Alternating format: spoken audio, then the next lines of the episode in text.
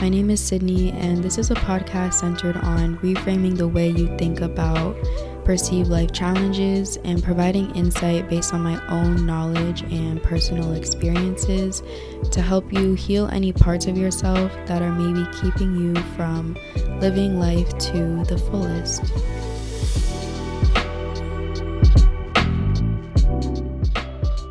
So, today I want to have a conversation about identity and talk about the ways that westernized culture has encouraged us to think about identity and kind of prompt you all to consider a different perspective that will allow you more freedom and flexibility to just exist without a need to give yourself any sort of label.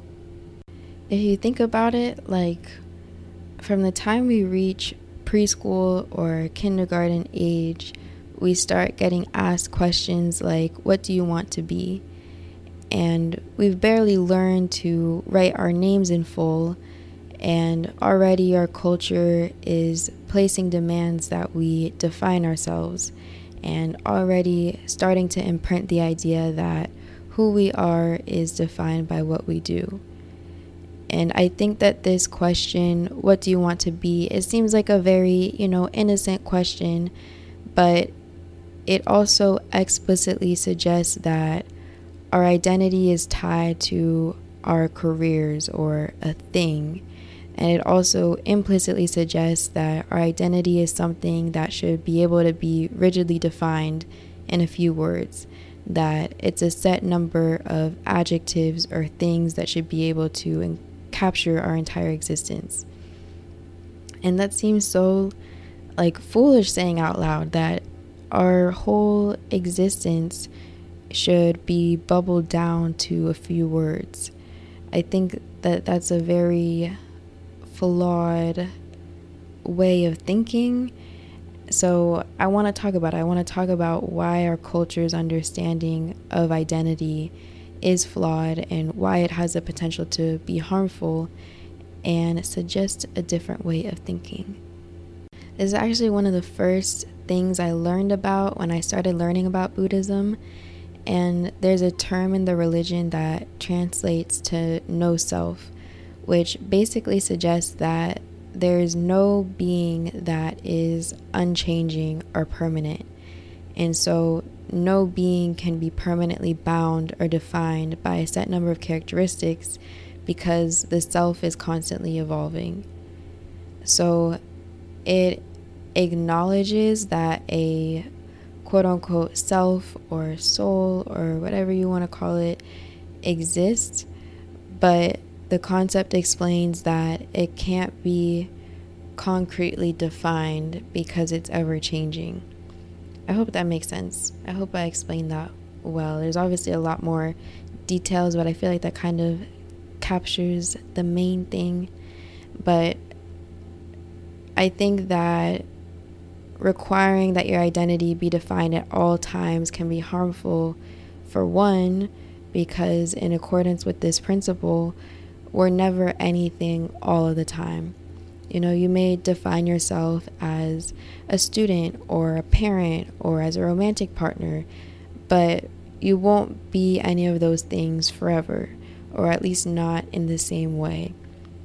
And I think that it's okay to acknowledge that those and other labels are relevant to your current life and that being a student or a parent or someone's significant other is something that is important to you.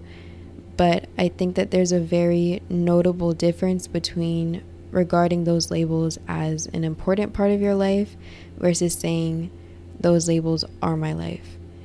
And it may seem like a very small difference in wording, but the meaning changes quite a lot. Another huge, huge thing that Buddhism talks about is that one of the largest causes of human suffering is that we expect for things to stay the same and we really struggle to adapt or cope when life changes. And so, people who create these permanent identities for their impermanent existence tend to really struggle when the labels they've created to define themselves no longer apply. and they may experience a sort of identity crisis and might feel compelled to attach themselves to another role or label that they think will give their life meaning.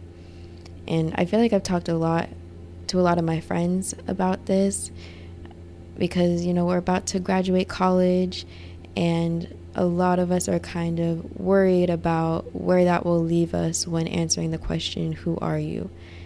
You know, we will have been students for, let's see, like 17, 16, 17 years, a long time. Um, and one of my friends was legitimately considering getting her master's right after graduation, with the main reason being that she's become attached to academic validation and doesn't know how she's going to feel not being a student. And I think that that's a very fair feeling, especially given that our culture has really shoved this idea down our throat that we need to rigidly define ourselves. But you can imagine how harmful or confusing it can be when the label no longer applies. I also think that binding your identity to a set number of labels has the potential to keep you stuck in a version of yourself that may no longer exist. You know, you may be capable of achieving more or experiencing different things, but maybe keeping yourself wound to labels that describe a version of you that has expired. So, for example, say that you've been diagnosed with depression if you say to yourself, like, I'm depressed, depression is an essential part of my identity, can you imagine how hard it's going to be to get out of that depression? You know, like you're not allowing yourself the freedom to even imagine a world where depression isn't your identity. And by using that wording, you're subconsciously attesting to yourself that this is something that will be with you forever. And some diagnoses and of depression and other illnesses more generally do last for a long period of time, but there's also so much potential for that diagnose like the, your experience with that diagnosis to change. Like continuing with the depression example, you may experience depression for several years, but you also may learn new coping strategies and tools that allow you to experience that depression differently. So, the diagnosis may be the same, but the way you experience that diagnosis has the power to change tremendously. So, if you speak to yourself and use wording that allows your existence to be free from fixed labels, you'll be a lot more able to change and grow. So, in this case, instead of saying, I am depressed, which assumes that depression is a consequential part of who you are, you can say, I am experiencing depression, which honestly acknowledges your state of being, but also offers your being freedom to change. Okay, so I want to transition now to talking about labels in the context of personality and the first thing I think about is there was this sound that became popular on TikTok where this one person asked this kid what they wanted to be when they grew up, and the kid said kind. And I thought, like, that's such a nice response and, like, a better, I guess, outlook on an answer to that question. I was like, that's what I'm going to strive to be too. And I do try to be kind and generous and thoughtful and all the other good things as much as possible. But I grew to realize that even striving to be eternally kind can be harmful as well. And I just came back from a trip with my friends that made me really realize this. And it was a great trip. I love my friends. But I feel like before our trip, I hadn't really allowed myself to snap or really become angry.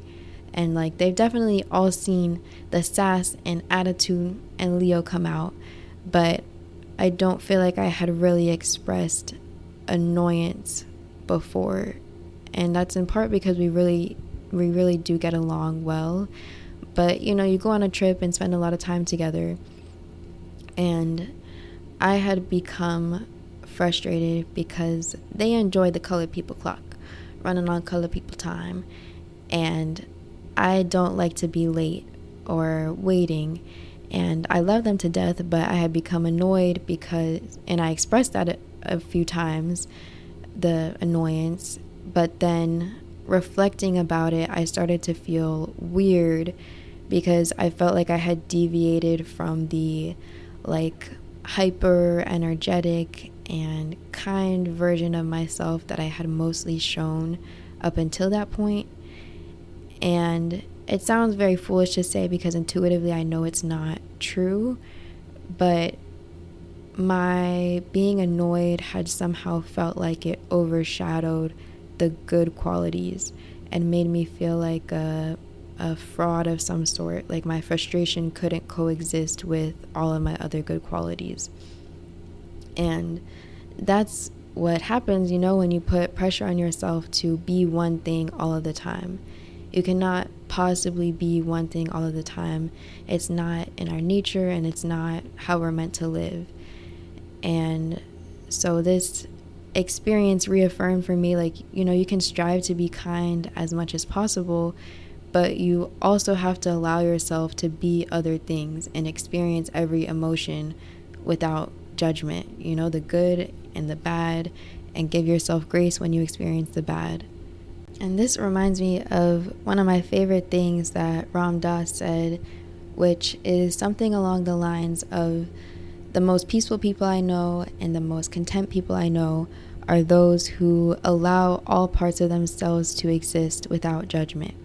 So they allow the sadness, the jealousy, the pride, but also the kind, the generous, and the forgiving, understanding that they are all of those emotions, but also none of them at the same time. So, the most peaceful people and the most content people are those who allow themselves to be everything, experience everything, and exist as a human with greatness, but also with faults, understanding that their identity is attached to neither, that we just are. I want to tie this concept into self love too, because I think that a big part of self love is not holding yourself to the expectation that you must always stay the same. And one of the most transformative things I learned about self love long ago and am still needing to remind myself of is the fact that loving yourself does not only consist of loving yourself when you're acting in ways that are good but also loving yourself and again offering yourself grace when you do things or act in ways that are not so good, and just learning to appreciate the entirety of your existence. And this is something that, like I said, that I still definitely struggle with. And like I alluded to earlier, I still experience this sort of moral perfectionism. And I tend to put extra pressure on myself to act good and selfless and virtuous all of the time.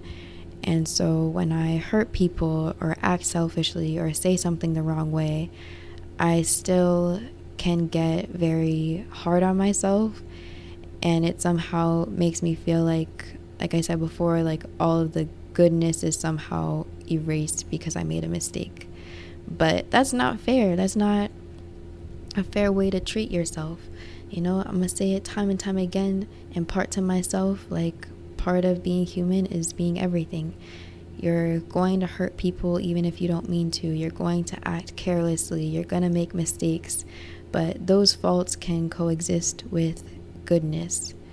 And I think that real self love and love more generally arises when you're able to accept and appreciate yourself or another person in the midst of that coexistion, if that's even a word. So, all of that is to say, free yourself from the need to define who you are and unlearn the idea that your existence should be able to be defined in just a few words and just allow yourself to be. You know, the only real meaning of life is to be alive. So go be alive. Alright, I hope that this episode resonated with someone, helped someone, and I hope that you guys have a great week. I'm excited to talk to you again soon. Bye.